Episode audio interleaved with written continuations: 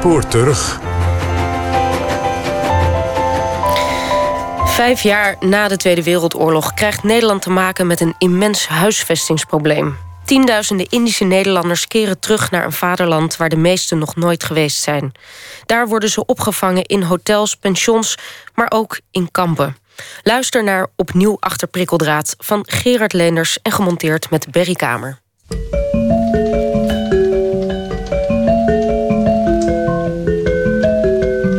Als je nu naar de vluchtelingen kijkt, dan denk ik, ja, zo was het met ons eigenlijk ook. je liet alles achter, je moest alles achter.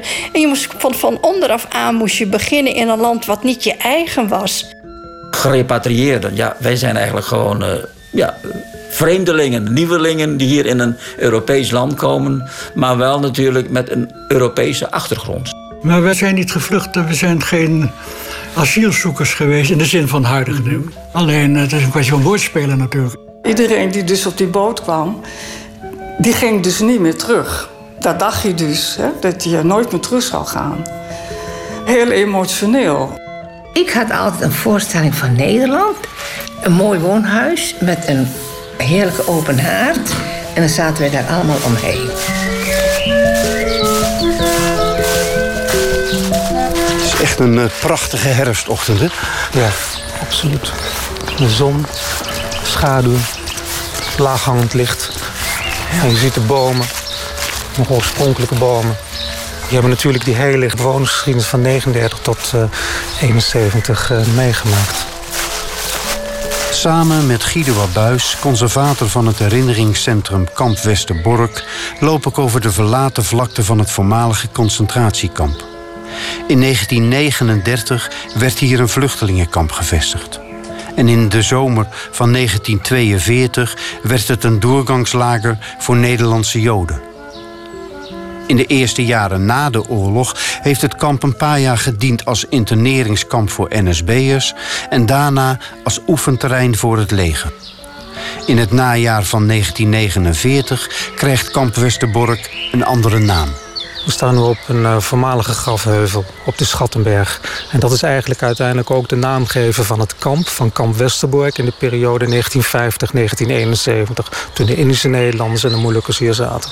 En toen is het een woonoord geworden? Toen is het eigenlijk een woonoord geworden. In eerste instantie voor Indische Nederlanders in de periode juli 1950, maart 1951 en uiteindelijk voor de Molukkers uh, 20 jaar daarna. Van sambal naar frikandel, van zonnesteek naar kippenvel. Van klappermelk naar amstelbier. Van botteljebok naar wc-papier. 27 december 1949. Een dag van ingrijpende betekenis in de geschiedenis van het Koninkrijk der Nederlanden. Op deze dag wordt in Amsterdam de soevereiniteit over Indonesië overgedragen. De aanvaarding van haar soevereiniteit door de jonge staat, de Republiek der Verenigde Staten van Indonesië, alsmede het afstand doen daarvan door het Koninkrijk der Nederlanden en het aangaan van een unie, is één van de meest aangrijpende en ingrijpende gebeurtenissen van deze tijd. Voor de tienduizenden Indische Nederlanders is de soevereiniteitsoverdracht een ingrijpende en aangrijpende gebeurtenis. Een half jaar later zegt koningin Juliana hierover. In de eeuwenoude verhouding tussen Nederland en Indonesië heeft zich door de soevereiniteitsoverdracht een definitieve verandering voltrokken. Deze ommekeer heeft het onvermijdelijk gemaakt dat tal van feitelijke en persoonlijke verhoudingen werden beëindigd of aan de veranderde toestanden aangepast. In vele levensomstandigheden heeft dit diep en pijnlijk ingegrepen. De regering tracht gevolgen daarvan zoveel in haar vermogen ligt te verzachten. Het zijn veelal ambtenaren in dienst van het gouvernement en soldaten van het Koninklijk Nederlands-Indisch Leger, het KNIL. De meeste van hen wonen al generaties lang in Nederlands-Indië en hebben de Tweede Wereldoorlog achter prikkeldraad in de Jappenkamp doorgebracht. Velen hebben familieleden verloren. Zij proberen zo goed en zo kwaad mogelijk na de oorlog een nieuw bestaan op te bouwen. De soevereiniteitsoverdracht verandert hun leven dan ook totaal.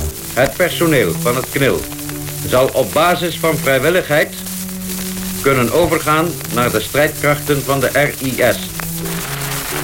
De Europese militairen van het KNIL, die geen Indonesisch staatsburger wensen te worden en niet overgaan naar de RIS-strijdkrachten, zullen gedurende of aan het eind van de reorganisatie van het KNIL op basis van vrijwilligheid overgaan naar de Koninklijke Landmacht. Ik heb gezegd. Een toespraak van legercommandant Buurman van Vrede vlak voor de overdracht. De vader van Lies Mane is zo'n knilmilitair. Het werd dus is eigenlijk zo uh, gevaarlijk, vervelend eigenlijk, dat uh, mijn vader dus moest kiezen of dus bij uh, de knil blijven -hmm. of de TNI. En dat wilde hij. Dat wilde hij dus niet. Het was dus zo, als je dus niet terugging naar Nederland... dan liep, je, uh, liep het risico dat je dus geen baan had of wat dan ook. Dus daarom zijn ze uiteindelijk toch hier naartoe gegaan, naar Nederland. Je vlucht je geboorteland is uit. De Indische Nederlanders worden na de zelfstandigheid van Indonesië... nog steeds gezien als Europeaan en heulers met de voormalige vijand. Die vijandige houding merken ook de zusjes Vera en Trace Lot. Het leven van ons werd steeds beperkter. Wij mochten ook niet meer naar de, naar de markt toe. Of je moest tekenen als voor Indonesiër. Ja, maar naar de Gara. Ja, maar dat... Uh, dat wilde mijn moeder dus niet. Nee, Waarom niet? Nou, nee, dan, dan, hadden we daar nooit, nooit hierheen gekomen. Dan waren we daar ook. En dan, en, dan was het vreselijk. Je bent ja. Europeaan, je bent Nederlander en dan ben je geen Indonesiër. Nee. Never. De moeder van Gerda Teurig krijgt ook nog met een heel ander probleem te maken. Mijn moeder zegt: Ik ga niet voor de Indonesiërs werken. Ik wil naar Nederland. Maar we mochten niet naar Nederland. Mijn moeder kreeg geen toestemming. Want ze, wij hadden een Duitse achternaam volgens de Nederlanders. En het is een Zwitserse achternaam, maar geen Duitse. Teurig zijn Zwitsers geweest. En mijn moeder heeft toen contact gezocht met een uh, schoonzuster in Nederland. En die heeft een bewijs van Nederlandschap gestuurd. Want mijn moeder mocht wel naar Nederland, omdat haar meisjesnaam Van Wijk was. Maar wij moesten maar naar Duitsland gestuurd worden, haar kinderen. Ja, wij mochten niet mee. En dat heeft mijn moeder gelukkig kunnen bewijzen. En toen mochten we naar Nederland toe. Maar we moesten het zelf regelen allemaal. En uh, ook alles zelf betalen. Want uh, nee, daar moest je zelf, was je zelf verantwoordelijk voor. In totaal zullen in 1950 en 51 meer dan 85.000 ambtenaren en knilmilitairen de Indonesische archipel definitief verlaten. Op weg naar een vaderland dat de meesten nog nooit hebben gezien. Soms op passagiersschepen met comfortabele hutten, soms in hangmatten in het ruim van troepentransportschepen. Ik vond de reis prachtig. We hebben een maand op de boot gezeten en het was een Italiaans uh, ja, troepentransportschip, Castel Bianco. En wij zaten dus in het ruim, middenin. En er was vier bedden boven elkaar. Ik lag in het bovenste bed, mijn zus in het uh, ene hoogste, mijn moeder daaronder en mijn oma helemaal onderaan. Maar mijn beide broertjes die moesten in het uh, ruim helemaal voorin. Dus die zijn de hele reis zeeziek geweest. ik niet, ik vond het prachtig. De Atlantis, die op zijn hele reis van Indonesië naar Nederland door de ooievaar vergezeld werd, is in Amsterdam aangekomen met 62 passagiers meer dan waarmee hij vertrok. Allemaal geboren tijdens de reis. Het zijn allen kinderen uit gezinnen van knilmilitairen die met de Atlantis naar Nederland repatrieerden. Waar er voor de gezinnen kampen zijn ingericht. Autobussen zorgden voor het vervoer daarheen. Week in, week uit komen de schepen in de havens van Amsterdam of Rotterdam aan. De dan 18-jarige Herbert Scipio komt voor het eerst in Nederland. Toen we weer van boord kwamen, toen zag je daar voor het eerst blanke toen aanhalingstekens blanke Nederlanders, die daar de, de, aan de haven aan het werk waren. Straatvegen. En onze chauffeur was ook een Hollander. En dat had je in Indië niet. Een buschauffeur was geen, was geen blanke in India.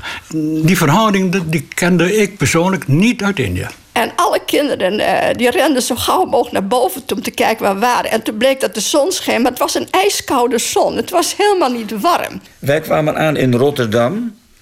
En toen we daar aankwamen, toen was het natuurlijk een beetje chaotisch. Maar daar werd beneden dus uh, eerst uh, gevraagd of je ook familie had in Nederland.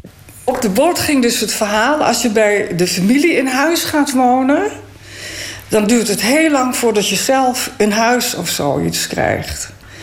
En daarom zijn wij naar Schattenberg gegaan, want we konden natuurlijk wel naar mijn grootouders toe. Tot dan toe zijn de Indische Nederlanders ondergebracht in hotels of pensions.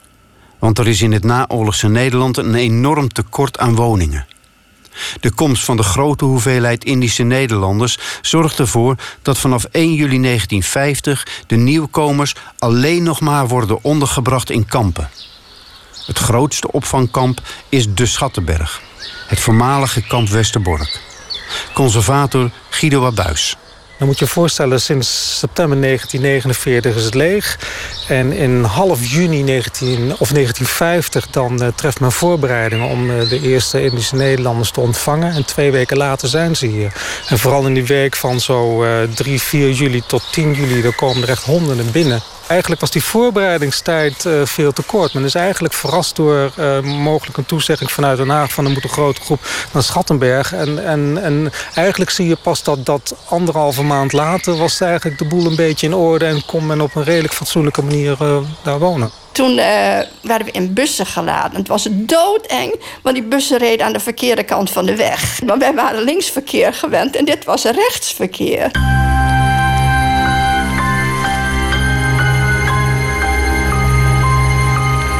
En op een gegeven moment rijden we zo een hele grote poort binnen met, met wachthuizen. Anders zijn we zijn terug in een kamp. We worden weer opgesloten. Ja, maar ja, dan kom je eraan en dan weer die, uh, die slagbomen. Nou? Bij mij was het dus prikkeldraad, ja. slagboom, prikkeldraad. Ja. En toen dacht ik, nou, en uh, dat was voor ons een enorme teleurstelling. Want we zagen de barakken al staan. En mijn moeder begon er al bij te huilen eigenlijk. Want ze dacht dus weer eigenlijk aan die jappentijd terug. En dan zie je daar een barak en een barak en een barak. En dan stap je uit en dan ga je zo'n barak in. En de ramen zijn stuk en het is koud en het is guur en stapelbedden en... Van die, van die paardendekens. Ja, nou ja, daar werden we dus eerst uh, ontvangen. Dat ik dacht van, moeten we hier blijven altijd? Er waren twee barakken waren leeggehaald in dat kamp. En uh, de alleenstaande mannen en oudere jongens... die moesten uh, in de ene barak. En uh, de gezinnen moesten in de andere barak. En in het midden van die barakken waren hele lange houten tafels. En die stonden vol met bekers met melk. En zulke lekkere boterhammen met kaas. Was zo ontzettend lekker. Ik heb nooit meer zulke lekkere kaas en zulke lekkere melk gehaald. In een andere grote barak werden we toen heen gevoerd. En dan moesten we een soort een soort ruimte, die moest je voor jezelf klaarmaken. Daar waren stapelbedden, van die metalen stapelbedden. En we kregen dus gewoon uh, van die zakken van een grote hoop stro die eigenlijk in een hoek stond, moesten we die zakken vullen. We moesten dus op stroozakken slapen. En we hadden dus in die grote barak een soort hoekje waar we dus als gezin ons konden uh, terugtrekken. En dat hoekje werd dus afgeschermd van die grove dekens, van die paardendekens. En toen kort daarna kwamen dus uh, huisjes vrij. Toen waren, werden, uh, waren barakken omgebouwd tot huis. Nu hebben we een huisje gekregen met twee slaapkamers. Eén voor mijn uh, moeder, mijn zus en mij en mijn oma. En eentje voor mijn twee broers. De bewoners mogen weliswaar vrij in- en uitlopen, maar de slagboom blijft. En het prikkeldraad zal nog maandenlang het kamp omringen. Ook andere overblijfselen van de kampgeschiedenis worden door de spelende kinderen ontdekt. Wij waren dus aan het spelen met een stel kinderen, dus jongens en meisjes uh, samen. En uh, je ging overal ging je dus uh, rondkijken.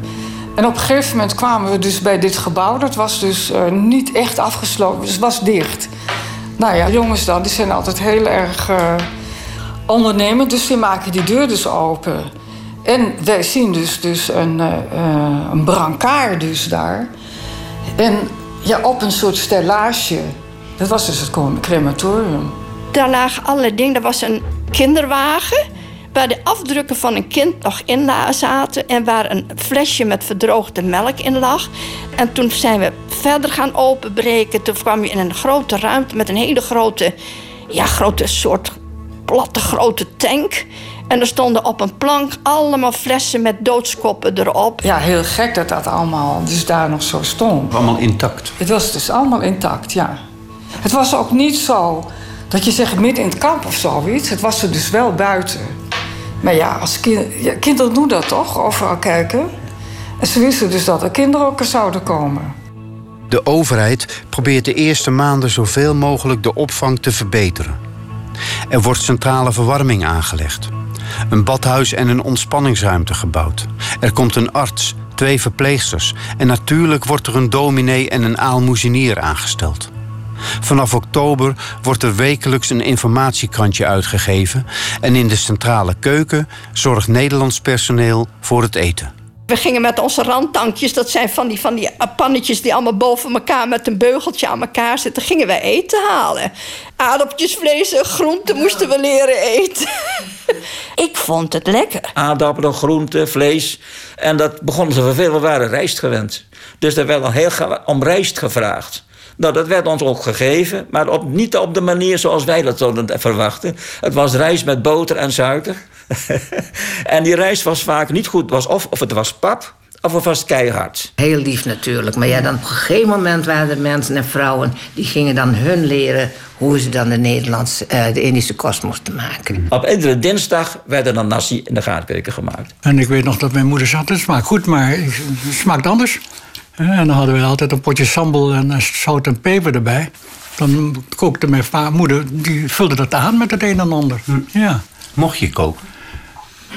Ik neem aan van wel, het werd gedaan. We hadden daar een klein pitje en dat, dat was een pannetje en, en, en, nog wat. En dan werd er wat aangevuld, ja. Of dat officieel mocht, dat weet ik er dus niet. Dat was verboden. Ja? Want dat was natuurlijk brandbaar, hè? dat kon natuurlijk niet. De mensen hadden dan elektrische apparaten. Want je mocht natuurlijk elektrisch doen. Maar ja, dat gebeurde soms wel dat er dan een, een stroomstoring was. Omdat er te veel van die apparaten waren. Voor kost en inwoning wordt 60% van het inkomen in rekening gebracht. Voor andere uitgaven worden voorschotten verstrekt door de dienst maatschappelijke zorg. Zo wordt in het begin kleedgeld gegeven. Maar uiteindelijk werd later geconstateerd dat, dat sommige mensen dat geld gebruikten voor andere dingen dan geld, dan, dan, kleding. Bijvoorbeeld een radiootje of zo, of iets anders, of leuke dingen. En dat was niet de bedoeling, want je moest kleding kopen om je goed in die winter te kunnen, te kunnen weren, te kunnen aankleden. Dus dat was de reden dat later dus bonnen werden gegeven in plaats van geld. Kledingbonnen, die alleen bij bepaalde bedrijven konden worden ingeleverd. Bijvoorbeeld bij Bertram, of bij Van der Veen, of bij Wolt misschien ook wel. Nee, Wolt was geloof ik geen kledingzaak, dat was wat anders. J. Wolt, waar Han Bloemart het over heeft, is Jan Wolt. In 1950 samen met zijn vader kruidenier in het dorp Hooghalen, vlakbij de Schattenberg. Die mensen die, die kwamen zondags, die liepen door het dorp. En toen waren er mensen die zeiden: waarom komt u niet in Schattenberg om, met, om, voor leverantie? Nou, en dus toen kwamen wij daar zo binnen. Ja. Maar je krijgt steeds meer. Al die Indische artikelen, hè. Eh, sambal en, en, en dan die, al, al die rijst en, en ja, wat. En, en, en tahu en toge, alle, alle spul. Kende u dat? Nee, helemaal niet. Nooit van gehoord? Nee. En, en er was een groothandel en die had wat van dat spul. Kruiden? Alles. Iedere maand kwam een auto en die bracht zoveel, zoveel zaken rijst. En, en kokos kochten per, per, per, kist. Ja, ja. Maar het was allemaal maandlang. Daar waren ze gewend in Indië. Waar ze beneden ook zo met een maand lang. In het, in het kamp zelf was wel een winkeltje. Waar je dus ook het een en ander kon kopen. De mensen uit het winkeltje, die kan ik me nog herinneren. Meneer Hillebrand en uh, Non Petrus, die, was, die werkte daar dus ook. Maar dan kon je dus ook allerlei dingen kopen. Behalve Indische specerijen. Dat was dus voorbehouden aan iemand anders die daar het recht op had. Die kwam hij naar ons toe om het ons te verkopen. En daar werd gretig gebruik van gemaakt. Meneer Wolt. Dat denk ik, dat meneer Wolt was, ja. ja. Tegen het einde van de zomervakantie van 1950 zijn er in het kamp 300 kinderen die de schoolgerechtigde leeftijd hebben. 15 van hen gaan naar de openbare lagere school in het nabijgelegen Zwichtelte. Waaronder Gerda Teurig en Lies Manen. Ik vond het eigenlijk niet zo uh, verschrikkelijk prettig op die school. Vond het, ja, nou de kinderen wilden niet met ons spelen. Ja, dat gevoel heb ik altijd. Of dat zo is geweest, weet ik niet. Maar dat gevoel had ik. Uh, we mochten niet met de Nederlandse kinderen samen in één klas. Dus we werden met z'n allen in één klas gestopt. En dan gingen ze maar uitzoeken wat we zo ongeveer wisten. Het enige wat ik wist, dat wij mochten niet samen met die andere kinderen op het plein spelen. Min of meer afgesloten. Ze vonden ons dus vreemd. Dat is, ja, misschien is het ook vreemd. Er waren hele donkere kinderen dus ook bij. En dat waren ze natuurlijk totaal niet gewend. En... Uh, Wij konden de juffrouw eh, soms helemaal niet verstaan. En daar, daar was zij dus eh, nou, heel erg gepik, gepikeerd over. Dat wij ja, haar niet begrepen bij bepaalde dingen. Waarom? Ze gebruikte dus Drentse woorden. Maar wij moesten dus wel overblijven daar. Dus wij zochten wel buiten school om contact met die kinderen. Dus, eh, En dat lukt ook? dat lukte prima. Want aan de overkant was een hele grote boerderij. En daar gingen wij naartoe. En we mochten de boer meehelpen om, om, eh, met de oogst die er allemaal was. En ik heb Nederland toen Drenthe gezien op een hele mooie manier, op een hele historische manier. Hoe echt de, met gezamenlijk de oogst binnen werd gehaald. En dat je mee mocht op die wagen, op die kar. En ja, we kregen wel contact met die kinderen natuurlijk. En die kinderen waren ook nieuwsgierig naar ons, uiteraard. Busonderneming Harmani, die speciaal voor de Schattenbergbewoners ritten rijdt, verzorgt ook elke schooldag het vervoer van de middelbare scholieren. Die gaan naar de ULO of de Rijks-HBS in Assen. Zo ook Herbert Scipio en Han Bloemhart. Nou, ik moet zeggen dat wij daar eh, heel plezierig werden ontvangen. De leerlingen die keken er helemaal niet van op. Die hadden waarschijnlijk al wel vaker bruine mensen gezien. Want ik, we waren de enige niet. Er waren natuurlijk meer mensen die dus daar ook eh, naar de HBS gingen... dan die de andere scholen. Ze waren zelfs eh, heel vriendelijk. Want tussen de middag dan gingen de mensen naar huis toe om te eten, het brood eten en zo. En dat deden we in het begin ook. Dan gingen we dus een broodje eten en dan gingen we een beetje door, door assen zitten struinen. Maar later werd er dus door de leraren aangeboden dat dus leerlingen van de HBS bij hun tussen de middag een broodje konden opeten. En heel praten, tegemoetkomend. Van hoe zit het en wat, wat, wat heb je gedaan en waar kom je vandaan, et cetera, et cetera. En het was zelfs zo dat meneer Holman, dat was onze sportleraar. En die zegt, je moet je Herbert zien, dit is typisch iemand uit Indië. Omdat hij zo soepel is. En eh, de bio, biologieleraar die vroeg, mag ik jou beschrijven? En toen zei hij, kijk eens, dit is nou typisch een mix... hè, En daar zit van alles in. Je kunt niet zeggen dat hij een platte neus heeft. Je kunt niet zeggen dat hij spleetoog heeft. Je hebt, de kleur is niet zwart en niet wit. En dat zit, nou, typische mix. Dat, dat is echt waar. Vond u dat niet vreemd, dat het zo werd ge- tegen u aangekeken? Nee, ik vond dat eh, heel plezierig, omdat het allemaal zo positief was. Wij waren daar helemaal geen moeilijke vreemdelingen. Nee, helemaal niet. Helemaal opgenomen. En dan kwam ik s'avonds dus, eh, nou, tegen de middag kwam- kwamen we dus weer terug in het kamp. Tegen de avond? Tegen de avond dus. En dan moest je dus met je huiswerk beginnen. Want op de HBS kreeg je natuurlijk in die tijd, en nou, nu ook wel, maar in die tijd heel wat werk mee. Hè? En, wat was, en waar deed je dat? Ja, dat deed ik dus in dat, in dat hokje wat we hadden, in dat afgescheiden hokje. Dat deden we dan in de, in de woonkamer. In die zogenaamde woonkamer deden we ons werk. De zus van Gerda Teurich heeft een minder prettige ervaring. Mijn zus die eh, had eh, in eh Surabaya had ze opleiding gedaan voor onderwijzeres, gewoon voor lager onderwijs. En die zat midden in haar examentijd, toen wij weg zouden, had ze had haar schriftelijke examen al gedaan. Maar toen ze hier kwam, bleek dus haar eh, hele opleiding niet geldig te zijn, omdat ze geen Duits had gehad. Want in Indië werd geen Duits meer gegeven op de school. Dat was de taal van de vijand. Dus dat gaf je niet. En omdat ze dus geen volledige opleiding had gehad, moest ze helemaal opnieuw beginnen. En toen heeft eh, Opbouw Drenthe geregeld dat zij naar een opleiding kon voor, kleuteron, eh, voor het kleuteronderwijs. Na een moeizaam begin wordt het wonen in Schattenberg, voor de kinderen althans, steeds plezieriger. In de winter bijvoorbeeld, dan gingen we dus. eh, ja, was, voor ons was het natuurlijk een hele belevenis, een hele ervaring. Die kou, die sneeuw. En daarbuiten het kamp waren van die kleine vennetjes. En die vroren dus dicht. Dus dat was voor ons een enorme aantrekkingskracht. We gingen daar met onze. we hadden geen sleeën natuurlijk. Maar met kistjes van. eh, waar we groenten en allerlei andere dingen gezeten hadden, maakten we sleeën van. En dan gingen we dus op die vennetjes. Gingen we dus lekkere sleeën. Als jonge lui gingen dan na het eten, op een gegeven moment was het zo, dat je allemaal naar een veld ging en daar ging je met z'n allen spelen. En of je elkaar nog kende of niet, maar dat was altijd leuk en gezellig. En dan had je gewoon ja, plezier. Kasti, hè? Dat was een soort eh, slagbal. Kastibal. Ja, ja, Ja. kasti, ja. Ja. ja, dan ging iedereen gewoon naartoe, die er wezen wel, groot of klein, iedereen. Eerst denk je van, nou, dit, dit wordt hem niet. En dan heb je zo'n plezier met elkaar dat ik dacht ook van, nou, ja, zo, zo wil ik wel wonen. Zo wil ik er wel houden. In december 1950 wonen er meer dan duizend bewoners in het kamp. Het opvangbeleid van de Nederlandse regering is erop gericht om de Indische Nederlanders uiteindelijk naar behoren te huisvesten. Elke week vertrekken er wel gezinnen uit het kamp naar een dorp of stad in Groningen of Drenthe. Soms komen ze in dezelfde straat te wonen, zoals de familie Teurig en Lot. Met de veewagen zijn we verhuisd. Dat was onze verhuiswagen. We hadden gelukkig nog niet zo vreselijk veel. Maar zo zijn we naar Terapel gebracht. En dat was echt best wel een leuke woning. Het was, was een heel, eigenlijk was het een vorm van een bungalowtje. En er zat ook een douchehok in. Alleen helaas, die was niet aangesloten. Dus daar zat een grote tijl. En daar werd door mijn moeder water gekookt. En dan gingen we daar op de Indische manier sierammen. Met een emmertje water over je hoofd gooien. En dan gingen we zo douchen. En dan krijg je te horen van, nou ja, je gaat naar Terapel toe. En dan moet er natuurlijk huisstraat komen.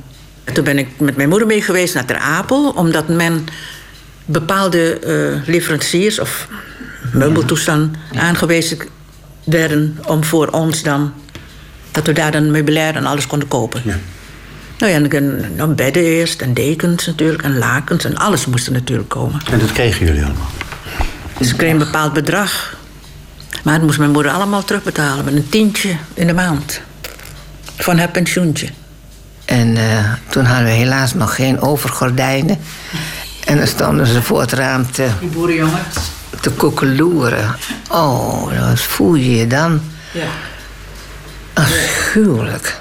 Net... Uh... Waarom deden ze dat? Ja.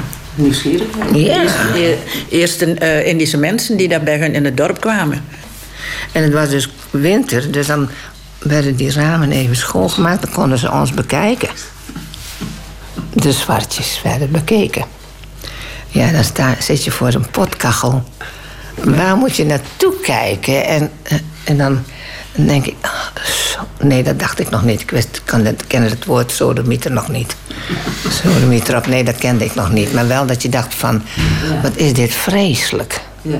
Ze vonden ons vreemd, ze vonden ons raar. En een oude vrouw stond op een gegeven ogenblik... met haar neus plat op de ruit naar binnen te kijken. Dus toen is mijn moeder naar buiten gaan zeggen... kan ik u helpen? Eh, wat wilt u? Ja, zussen, die stoelen, daar zitten jullie toch niet op. Kan ik die niet meenemen? Jullie zitten toch gewoon op de grond? Pardon, zei mijn moeder. Uh, ik dacht het niet. Wij zitten gewoon op stoelen.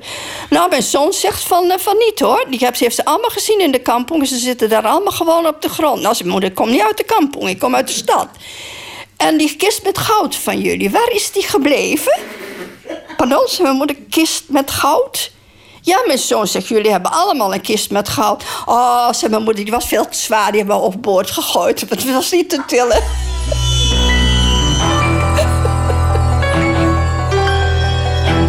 Eind februari 1951 krijgen de overgebleven Indische Nederlanders plots te horen dat zij het kamp binnen twee weken moeten ontruimen in verband met de komst van Molukse knilmilitairen.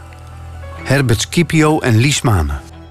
Ik weet wel dat de, de berichten kwamen, uh, Ambonese kwamen uit, uit uh, die werden dan tijdelijk naar Nederland gebracht en die moesten opgevangen. Men, sprak toen over Ambonese, maar het ging eigenlijk om de kneelmilitairen. In dit geval waren, dan, uh, waren het Ambonese of Molukkers.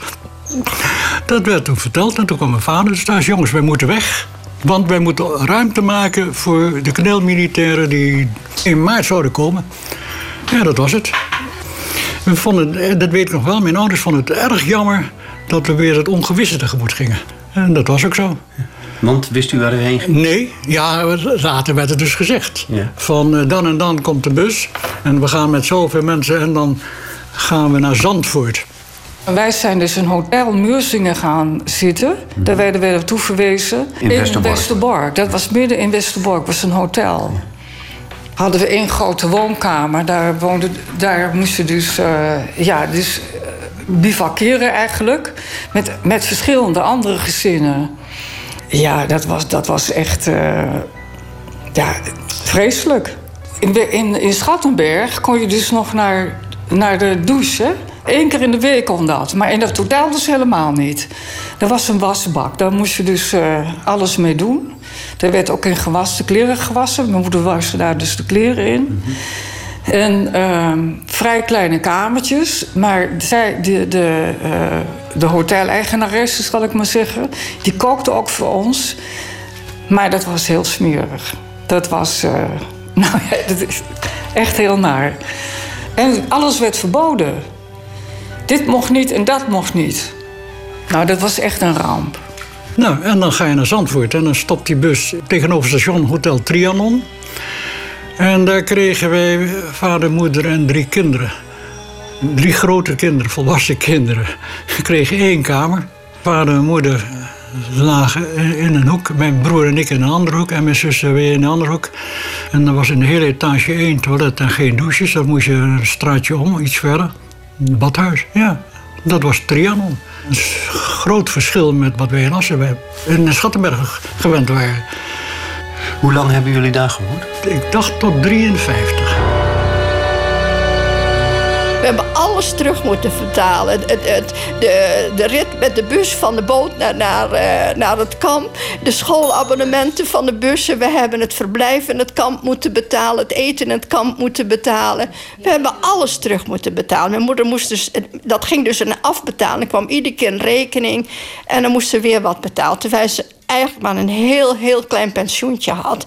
Ja, tot aan de laatste cent hebben we alles terugbetaald. Dus we hebben niks cadeau gehad hoor.